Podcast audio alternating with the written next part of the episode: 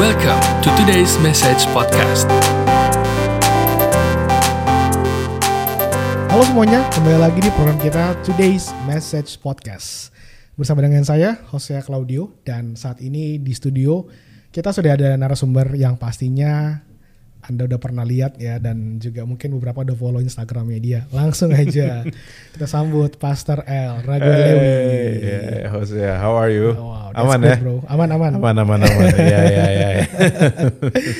Iya, soalnya kenapa kan tadi gue bilang Instagram bro? Karena emang jujur sih Instagram lu tuh cukup eh, kadang-kadang tuh gue nggak kepikir gitu ada kata-kata yang wow that's great.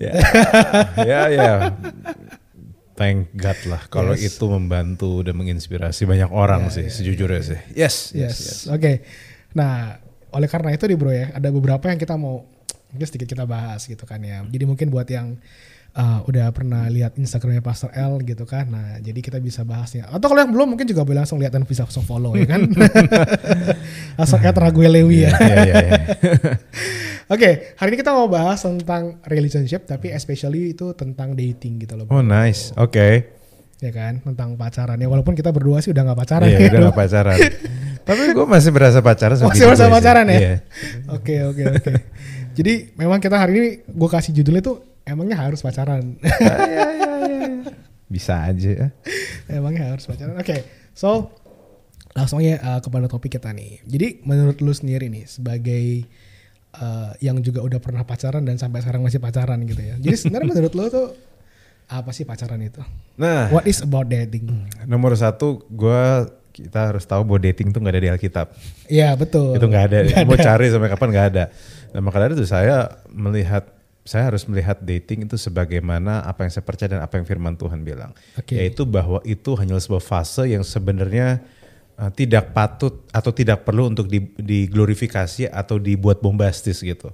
Hmm. karena sebenarnya gini loh berkali-kali uh, orang itu selalu terlalu mengglorifikasi apa yang namanya pacaran. Terlalu terlalu tuh ditinggikan di level yang sebenarnya nggak perlu dipamerin di Instagram dan sebagainya Padahal uh, dan dan banyak orang suka bilang couple goals, relationship goals dan sebagainya iya, kan sering iya, gitu iya, kan. iya. Padahal setelah putus tiba-tiba di archive juga Instagram ya. Jadi setinggi tingginya likes uh, likes couple goalsmu ujungnya kena archive juga. Karena sebenarnya dating itu sesimpel ini lah bahwa sebenarnya isunya adalah cuma di antara semua teman kamu Iya, iya.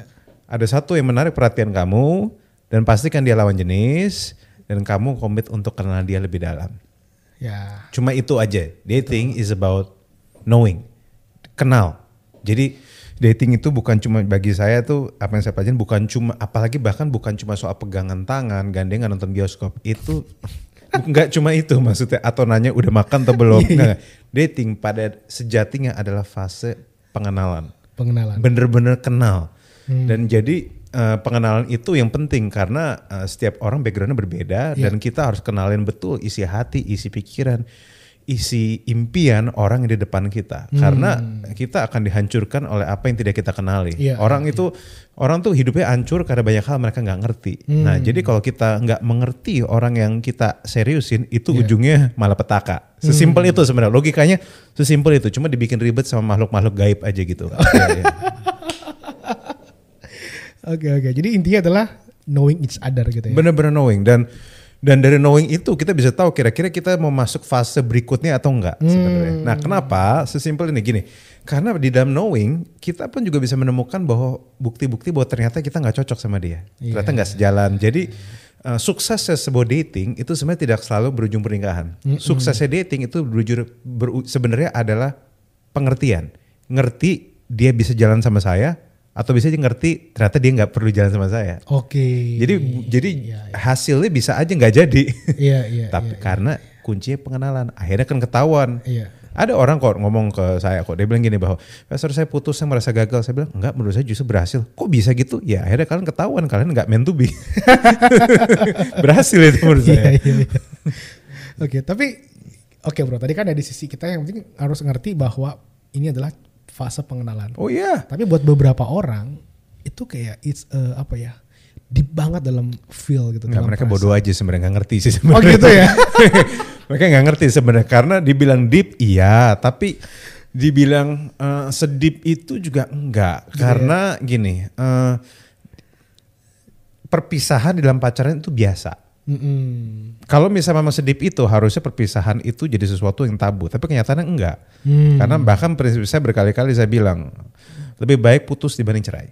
Betul. betul. Jadi dibilang deep, ya ada sense of deep dan arti pengenalannya, belajar pengenalannya, tapi bisa juga nggak deep. Kalau misalnya kamu setiap hari cuma ngomongnya udah makan belum, lagi apa, Hmm. kamu itu nggak ada deep deep ya sama sekali. Itu putus sebulan dua bulan juga lupa maksudnya. Iya benar-benar. Jadi yang bikin deep itu bukan soal pacarannya, tapi soal pengenalannya dan kerelaan untuk dikenalinya dan kerelaan untuk tidak menghakimi kalau misalnya yang hasil pengenalan kita tidak seperti yang kita harapkan. Iya betul. Iya iya iya, setuju setuju setuju. Oke, nah berikutnya nih, eh, apa yang perlu kita lakukan terlebih dahulu nih? Kalau kita mau masuk dalam eh, hubungan pacaran atau kita mau nembak nih kan mungkin buat para cowok-cowok. Sebenarnya apa sih yang mesti dipersiapkan? Eh, ini nggak sekedar teori karena saya lakukan juga. Jadi Yes. sebelum nembak itu ada baiknya memang kamu sebisa mungkin kenal orangnya dulu. Nggak usah kenal dalam, tapi minimal kamu gini paling idealnya sebenarnya kamu temenan dulu. Tapi kan nggak semua di antara kita ideal. Iya. Saya sendiri nggak sempat temenan, Oh, jadi gitu. temenannya sambil pacaran maksudnya Iya iya. with my wife gitu. Tapi idealnya memang temenan dulu. Nah, Oke. tapi setidaknya eh, setidaknya kita tahu kalau kita mau disiapin dulu setidaknya minimal kalau laki ya, Iya iya. minimal kamu harus tahu bahwa ekspektasi kamu apa. Kamu harus Hmm. ngatur ekspektasi kamu baik-baik. Karena setiap perempuan tuh beda. Dan perempuan juga jangan terlalu dreamy maksudnya. Karena laki-laki tuh sama perempuan tuh cara pikirnya sama sekali berbeda. Iya. Jadi memang kamu harus ngatur ekspektasi kamu serendah mungkin sehingga kamu bisa fokus untuk kenalin siapa dia sehingga kamu tuh nggak terperangkap di dalam impian-impian kosong gitu mau diperlakukan seperti Snow White seperti Cinderella Hmm. Iya, iya, padahal iya, iya, kelakuannya kayak abu gosok gitu maksudnya kan jadi jangan jangan ekspektasi terlalu tinggi maksudnya kamu harus tahu bahwa yang di depan kamu itu kamu nggak kenal nggak sepenuhnya kenal dan Iya. kamu perlu make effort untuk kenal dia lebih dalam Hmm. Sesimpel itu sebenarnya. Jadi ya saya ingat pada waktu eh, saya tuh eh, lagi PDKT sama istri. Simple ceritanya. Waktu itu udah lama gak ketemu, terus ketemu ngobrol-ngobrol, eh nyambung ternyata. Terus selera humornya ah, cocok apa. Akhirnya saya ngomongnya simple gini, hey eh, kayaknya saya ketarik nih sama kamu nih ya. Dan saya nggak tahu kamu ngerasa yang sama apa enggak ya. Tapi setelah ngobrol, ngelihat cara kamu ngobrol, saya deskripsiin cara kamu ngobrol, cara kamu menyikapi, selera humor kamu. Saya rasa ada ketertarikan sama kamu. Terus muka kamu juga lucu. Istri saya kan dagunya waktu itu tajam banget Iya, kan, iya. seksi kayak kotak amal gitu maksudnya. kan. Jadi menurut saya dia seru, seksi dan cantik dan smart gitu. Jadi ya saya ketariknya gara-gara gini, gini, gini, gini, gini, gini. Kalau boleh, kalau kamu ngerasa hal yang sama kayak saya, boleh ya kita eh, ketemu let's talk. Tapi kalau kamu nggak ketarik ya kita jadi teman aja. It's okay kok maksudnya. Wah, jadi lu udah buka dengan begitu ya? Oh iya. Dari awal gue udah buka dengan seperti itu karena gini, saya menemukan bahwa ternyata perempuan tuh menghargai sekali, kalau perempuan dewasa ya, sangat menghargai kalau misalnya dari awal kita dijelas mau ngapain. Wow. Jadi saya pernah bikin survei. Saya pernah bikin survei ini benar-benar ya teman-teman. Ini perlu di ini perlu dilakukan kayak para laki. perempuan bagi perempuan tuh respeknya sama laki kalau ngomong seperti apa sih? Ternyata kalau perempuan itu misal ada cowok mau ngedeketin sama dia, Iya. kalau laki dari awal udah bilang satu, saya tertarik sama kamu. Kedua, saya tertarik sama kamu karena apanya. Hmm. Ketiga, lakinya bilang bahwa saya ini pengen begini nih sama kamu. Hmm. Tapi kalau kamu belum setuju atau belum apa, nggak apa-apa kita ngobrol dulu. Terbukti saya bikin riset yang tertarik dan perempuan yang menghargai itu bisa 60-70 persen. Wow. Wow. Jadi ternyata perempuan menghargai sekali. Coba bener nggak tuh?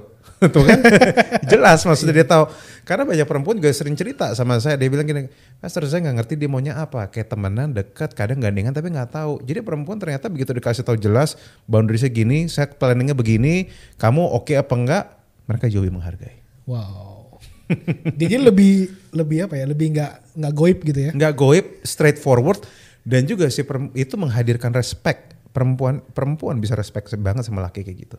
Respectnya luar biasa, luar naiknya tuh bisa naik, lu bisa dianggap kayak ini laki beda dari yang lain lah. Hmm. Bisa banget kayak gitu. Ya ya ya ya ya. Wow wow. Jadi kalau yang di lapangan yang lu lihat cowok-cowok kayak gimana sih emang sebenarnya? Gua jadi cowok juga malu kadang-kadang. yang lebih muda-muda dari dari kita tuh ya, ajak PDKT, jalan gantung nggak tahu mau ngapain. Ceweknya kesel lah maksudnya lu maunya apa? Gandeng gue. Ada loh cowok-cowok ya cewek-cewek yang protes ke saya dia bilang gini bahwa dia gandeng tangan saya pester. Tapi dia bilang jangan baper ya kan pengen dipukul laki Iya gitu iya kan. iya. mau lu apa? Gandeng? Kayak kayak gandeng mau komitmen enggak gitu kayak Iya, kayak iya, saya ketemu berbanyak banyak sekali laki-laki yang cuman mau pacaran kagak. Kan kesel maksudnya gitu kan kayak apalagi di daerah-daerah selatan ya daerah-daerah Senopati kan, gitu kan. itu kan those are my folks. Teman itu teman-teman saya kan saya tahu persis lah maksudnya. Kan buaya-buaya Senopati tuh nggak ngaum. Buaya-buayanya mereka ngomongnya kalau aku chat kamu ada yang marah nggak? Oh, Nah, gitu. buayanya ngomong kayak gitu. Ini mereka tuh kayak gitu. Jadi saya tahu persis lah dan saya bisa mengerti kenapa begitu banyak perempuan banyak kecewa sama laki-laki Indonesia. Makanya saya berkali-kali juga ngomong sama laki Indonesia, you need to be brave. Iya, kamu tuh cuma jelasin keadaan kamu, posisi kamu, siapa diri kamu, ekspektasi kamu seperti apa. Kalau dia nggak terima sama kamu, nggak pak. Kalau dia nggak terima nggak apa-apa. Belum tentu karena kamu jelek juga, karena laki banyak minder juga. Iya iya iya. Banyak mindernya, banyak merasa saya belum, belum itu. Padahal perempuan nggak gitu-gitu amat. Ada, memang ada perempuan yang matre, iya. Tapi rata-rata perempuan tuh bukan matre, realis. Mereka ada perempuan yang norak banget sih memang sih mintanya rumah gedong gitu. Tapi ada perempuan kok yang mikir, mikir mintanya saya udah ada kerja, saya cuma butuhnya loyal. Kamu tuh loyal dan kamu bertanggung jawab sama hidup kamu. Udah. Iya, iya, nah, iya. maka laki juga jangan kegampangan minder. Kita perlu kenalin perempuan lebih, eh, perlu belajar lah. At least laki-laki perlu belajar angle perempuan itu seperti apa Iya. sehingga kita tuh juga nggak minder bisa ngedeketin mereka dengan harga diri. Karena banyak perempuan tuh nggak semuanya, nggak semua, percayalah, tidak semua mereka nginjek laki yang penghasilan di bawah mereka. Nggak semua, Nggak semua ya. nggak semua. Ada, saya nggak bisa bilang nggak ada ya. Hmm. Iya, Tapi nggak semua. Rata-rata perempuan juga kalau ditanggung jawab juga kita respect kok, kita Iya. seneng kok. Iya. Kita juga nggak masalah kalau misalnya ya pokoknya mereka banyak lah perhitungan mereka ntar kalau laki tuh berani membuka membuka percakapannya aja. Laki berani nanya akan ada begitu banyak hal yang sebenarnya bikin kalian lega sebenarnya. Iya. Sebenarnya cuma kalian ciut aja. Itu masalahnya. Oke, nah kalau gitu nih bro, ah, tadi kan ngomongnya soal relationship goal tuh kalau yang di Instagram dan sebagainya.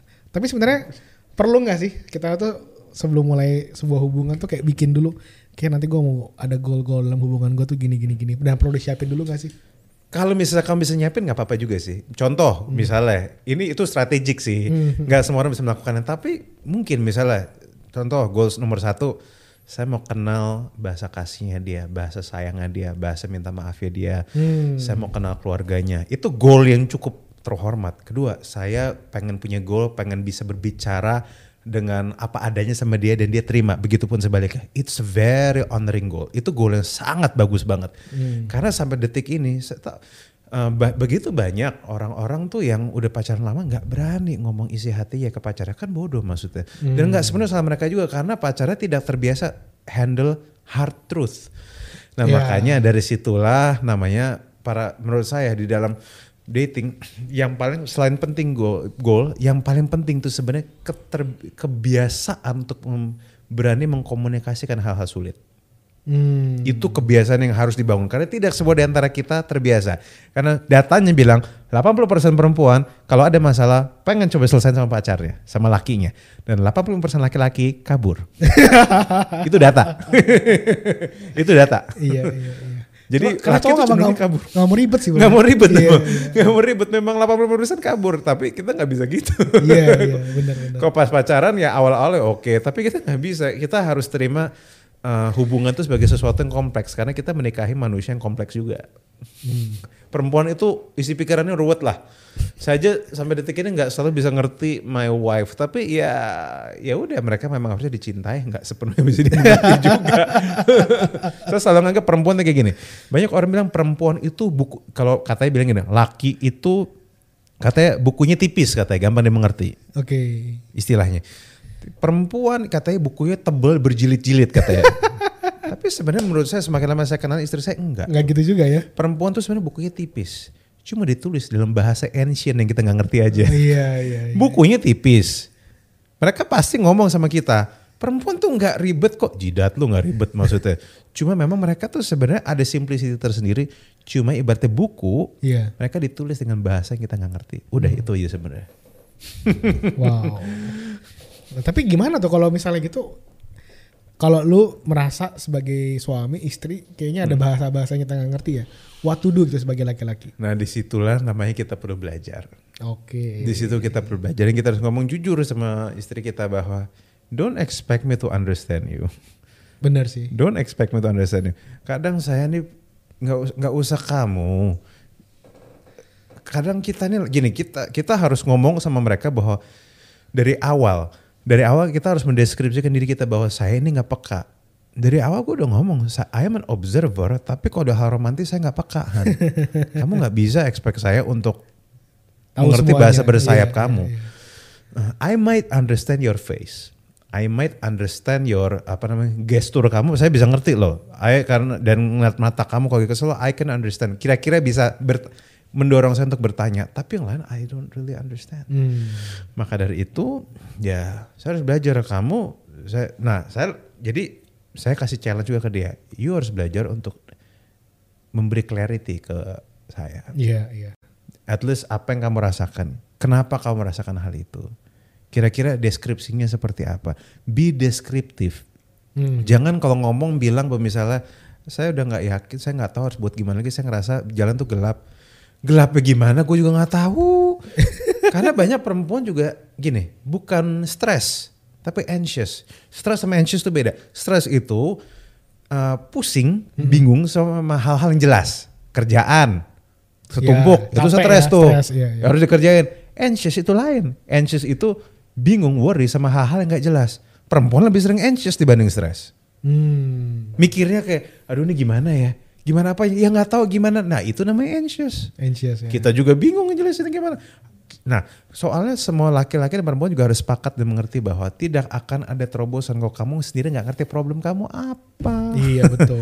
Nah, itu memang perempuan juga harus grow. Tapi lakinya juga dari laki juga harus belajar untuk uh, ambe- uh, gini. Saya belajar bahwa uh, kenapa pernikahan saya lumayan survive dan nggak banyak berantem. Salah satunya adalah saya belajar ma- art of observing Oke. observe.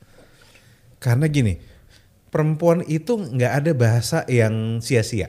Setiap gestur badannya itu merefleksikan ada sesuatu. Hmm. Misal tadi halus tiba-tiba kasar naruh barangnya, Hmm, hmm, hmm. pasti ada sesuatu. Misal tiba-tiba dia senyum ketawa-ketawa tiba-tiba jutek gitu, pasti ada sesuatu. Minimal mungkin lagi dapat. Hmm. Nah jadi itu itu yang saya pelajarin. That's what I've learned gitu maksudnya. Iya, jadi iya, iya. sebenarnya dari muka tuh bisa kelihatan kok. Ya gitulah. Oke, nah berikutnya nih. Jadi kalau kita sebelum jadian ya, sebelum pacaran, perlu nggak sih kita tuh ngetes ngetes? Karena ada beberapa anak-anak youth gitu kayak anak muda kayak Rahasia apa nih? ngetes. Maksudnya kayak ini orang eh, bener nggak? Terus kayak kalau dia lagi kalau dia lagi berantem, atau maksudnya kalau dia lagi kesel itu kira-kira itu kayak gimana gitu. Jadi perlu nggak kayak kita yang kutip kayak mencobai supaya kita tahu tuh dia asli itu kayak gimana sebelum pacaran gitu.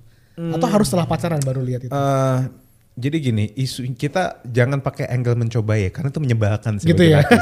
Perempuan itu kan iseng suka, oke aku ngetes pengen tahu reaksinya seperti apa. Iya. Iya pengen naik darah, ya kita naik darah lah. Mendingan angle-nya perempuan gini.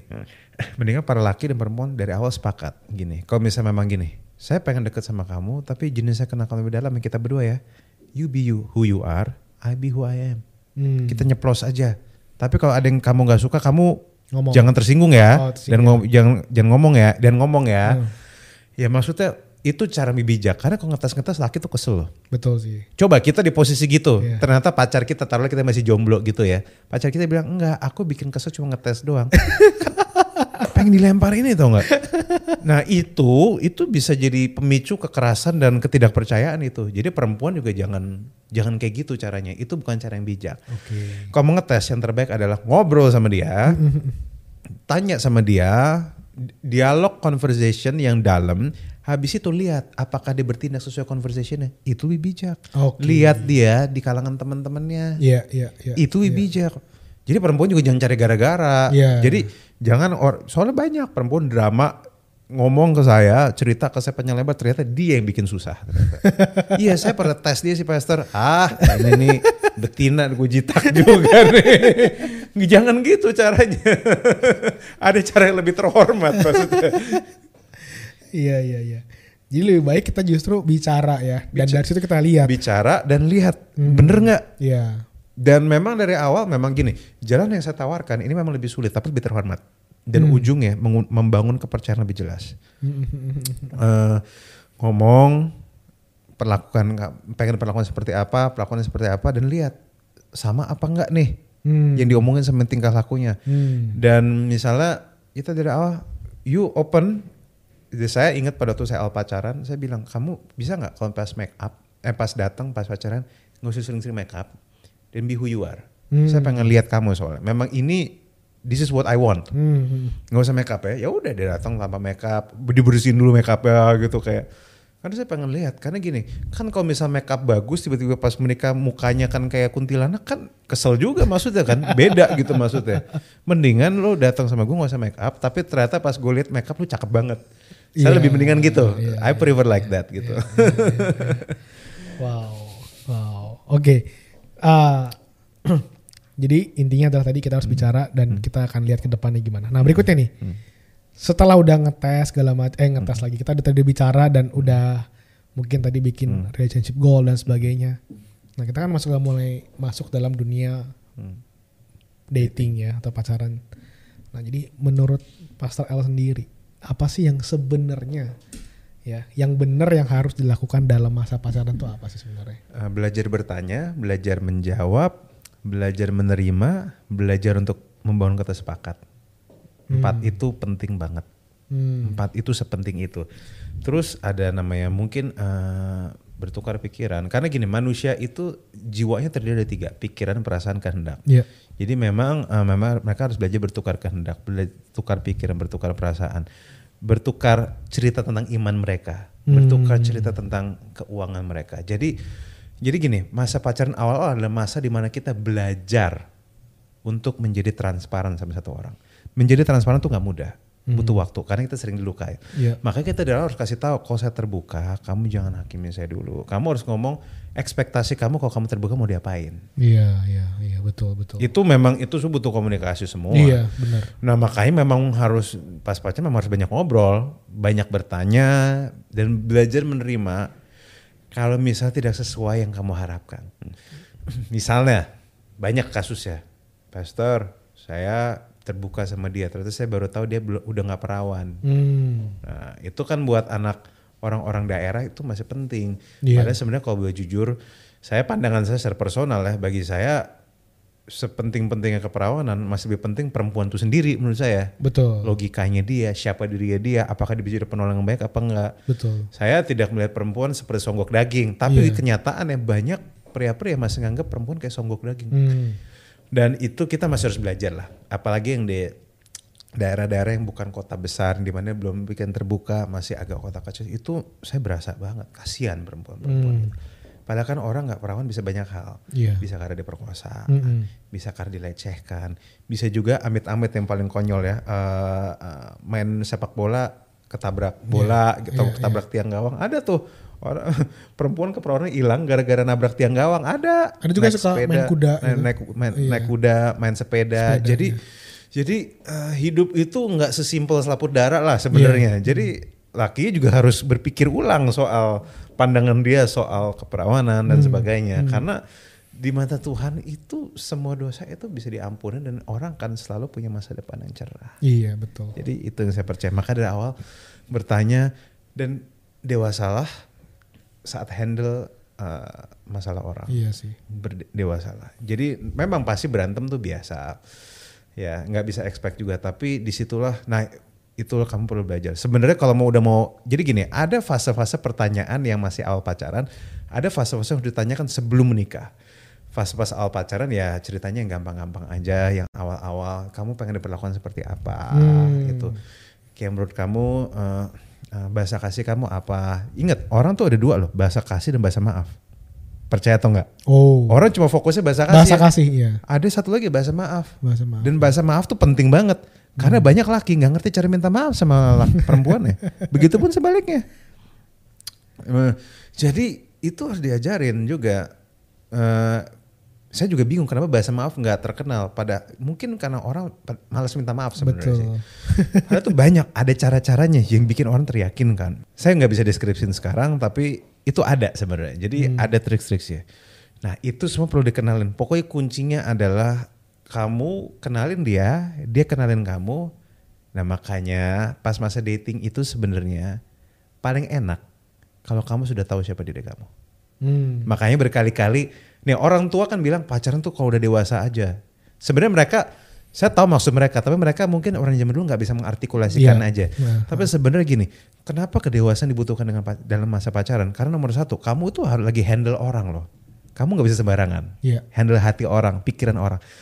Yang kedua, orang tuh beda-beda. Dan yang ketiga, memang eh, apa namanya bertanya dan untuk bisa penerimaan itu untuk belajar bangun kata sepakat itu butuh semua butuh kedewasaan. Hmm. Kalau anak kecil pacaran akhirnya jadi apa eh, ngedatingnya jajan cilok, jajan tahu gejrot, ya gitu-gitu aja. Jadi ya kayak itu sebenarnya bukan itu sih minta ditraktirin sebenarnya sih. Iya, iya. Saya pas SD ada teman saya eh, setiap pas pacaran itu mereka pacaran kan SD kelas 6 SD kan. Iya. Tiap hari lakinya beliin nasi chicken sama nasi ayam ayam tanpa tulang gitu tiap hari. Jadi kayak sebenarnya dia bukan pacaran, dia sebenarnya cuma kayak beliin makanan aja. Iya, iya. Jadi traktir traktir, traktir tapi sayang gitu Iya. kan TTS. Traktir tapi saya. Oke, jadi intinya di dalam masa pacaran tuh kita justru harus banyak bertanya, harus Banyak ngobrol, harus Dan harus terbuka. Terbuka, iya. Kalau memang kamu gini, kalau memang kunci gini, saya tahu banyak orang takut. Tapi kalau memang kamu peduli dengan masa depan kamu, mendingan kamu open. Hmm. Sambil bangun kesepakatan. Jangan cerita sama orang, ini penting. Tapi sekali lagi kepercayaan harus dibangun. Hmm. Kita juga harus memposisikan diri kita sebagai orang yang bisa dipercaya. Hmm. Dan makin kita kenal diri kita, makin mudah kita deskripsi, deskripsiin diri kita. Iya. Makin mudah kita tahu apa yang kita suka, apa yang kita nggak suka. Itu kan takes maturity, itu Iya, butuh iya. waktu. Kalau bocah tuh belum tentu semua bisa melakukannya. Iya, iya, benar benar benar. Tapi gue mau sedikit tadi angkat yang soal apa? Perawanan ya. Kadang-kadang tuh suka nggak adil sih. Maksudnya kalau cewek itu tadi kan dijudge gitu ya karena soal selaput darah yang pecah. Hmm. Ya padahal cowok juga banyak yang udah nggak bener. Oh iya, cuma jajan sana sini jajan apa sini, segala cuma nggak kelihatan kan ada aja, kan gitu iya. kan. Tapi dia ngejudge ceweknya harus Iya. virgin. Ya Kayaknya- itu double standard laki yang menyebalkan bagi saya. Jadi kayak nggak nggak gitu konsepnya. Maksudnya kayak ah, nah itu menurut saya pertobatan masalah laki harus di situ. betul. Itu aku harus bertobat di situ. Perempuan bertobatnya beda. Menurut saya menurut saya ya perempuan harus bertobat dari drama, laki harus bertobat dari ngejudge ya. Iya. Itu dua tuh. Itu dua tuh pertobatannya harus serius itu. Hmm, hmm, hmm. Perempuan juga jangan drama. Saya tahu ada perempuan yang kalau kangen bikin ribut. Kesel banget sih itu sih. Ada loh. Makhluk gaib itu ada. Makhluk-makhluk Kenapa begitu ya? drama Lagi itu. Jadi kalau kangen malah kayak bikin ngajak ribut ya. bre- ngajak ribut. Pengen diperhatiin kali Iya, ya? iya pengen diperhatiin. Itu kan kekanak-kanakan sebenarnya. Ingat, Yesus minta kita seperti anak kecil. Iya. Bukan Yesus tidak minta kita kekanak-kanakan. Ada beda jelas antara childlike dan childish. Iya. Itu beda banget maksudnya. Hmm, Jadi kadang perempuan-perempuan makhluk itu yang biasa sok rambut gade sansil kayak yang biasanya ah, saya nggak pengen ah, saya nggak pengen apa ya nggak pengen stereotyping muka sih tapi biasanya cewek-cewek yang bentukannya princess yang sok-sok princess dia perlakuan kayak princess itu drama tuh saya pengen toyorin satu-satu sih nggak bisa diajak logika gitu jadi jadi gini princess princess di perempuan princess Indonesia tuh macam-macam ada yang bentuknya kayak Mulan kayak istri saya Iya. ada yang geblek kayak Snow White bentukannya. Dikasih makan strangers mau, itu kan bodoh banget maksudnya. Akhirnya pingsan, akhirnya kenapa-napa. Ada yang istilah bulenya blow things out of proportion. Meledakkan hal tuh di luar proporsi. Nah itu tuh saya sebenarnya tuh saya galak banget sama orang-orang kayak gitu. Karena mereka yang bikin laki tuh krisis percaya diri. Iya, iya. iya. Tapi ada juga laki bermasalah yang punya duit jadi mainin cewek di mana-mana itu bikin perempuan krisis percaya diri juga. Dulu dia perlu bertobat lah. iya bertobat benar. nah tadi ngomong soal conversation ya. Kalau nggak salah juga di dalam Instagram dari Oh iya iya iya. Pastor L tuh ada gitu ya. oh iya. Eh, ada about hard conversation. Betul. Sebenarnya hard sama deep itu beda gak sih? Sebenarnya sama, tapi saya kenapa pakai hard? Karena memang hard. Susah ya? Susah banget. riset membuktikan, jadi riset yang saya riset membuktikan itu susah bagi banyak orang nggak berani. Satu nggak berani ngomong, kedua takut salah ngomong, ketiga mereka belum ngerti cara mengartikulasikannya. Oke. Cara bertanyanya mereka nggak biasa karena kan bertanya itu kan gini, bukan cuma pertanyaan yang penting, cara bertanya Cara juga bertanya penting. penting, Nah, betul. itu tuh saya pengen nyontohin tapi takut dibilang menggurui sebenarnya. Tapi sebenarnya memang harus dicontohin memang. Dan memang itu penting. Saya ngomongnya gini, kalau misalnya kamu terbiasa hard conversation, hidupmu pasti lebih easy. Iya. Tapi kalau kamu hanya terbiasa easy conversation, iya. hidupmu dijamin hard. Iya, Dijamin. Iya, iya. Saya nggak perlu jadi nabi. Dijamin. Iya, iya. Karena saya nemuin teman-teman saya tuh kayak gitu. Ganteng, cantik, dua-duanya punya duit, tapi nggak berani hard conversation dalam-dalam. Traumanya nggak berani dibuka, nggak berani Iya. diberesin sama-sama. Akhirnya duit banyak diambang perceraian. Mau jadi apa coba? Saya harap sih nggak jadi cerai. Iya. Tapi banyak kayak gitu. Tapi gimana kalaupun mereka nggak jadi cerai juga selama nggak pernah itu dirubah caranya kan kayaknya semuanya kayak terpendam tapi jadi sesuatu yang kayak apa ya?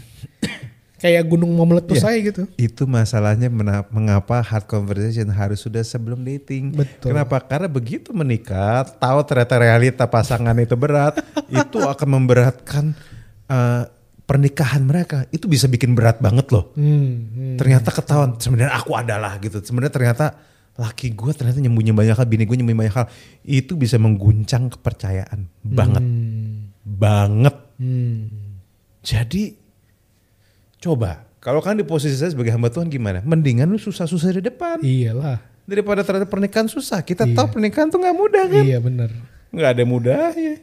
Lima tahun pertama itu kalau kamu salah treatment neraka itu. Iya iya iya iya. Ya, I just wanna help people. Cuma orangnya bodoh aja nggak mau dibantu kadang-kadang. mereka berkeras dengan cara mereka sendiri. Ntar begitu selesai, panik, pernikahannya mau gimana? Ya nasi udah jadi ya nasi goreng. Nasi goreng. Gosong lagi. Gosong lagi.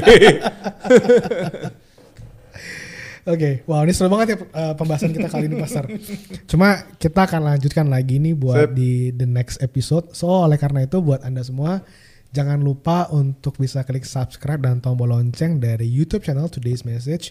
Dan kita akan lanjutkan untuk sharing atau pembahasan tentang dating ini di episode minggu yang akan datang. Thank you for listening our podcast. See you in the next episode.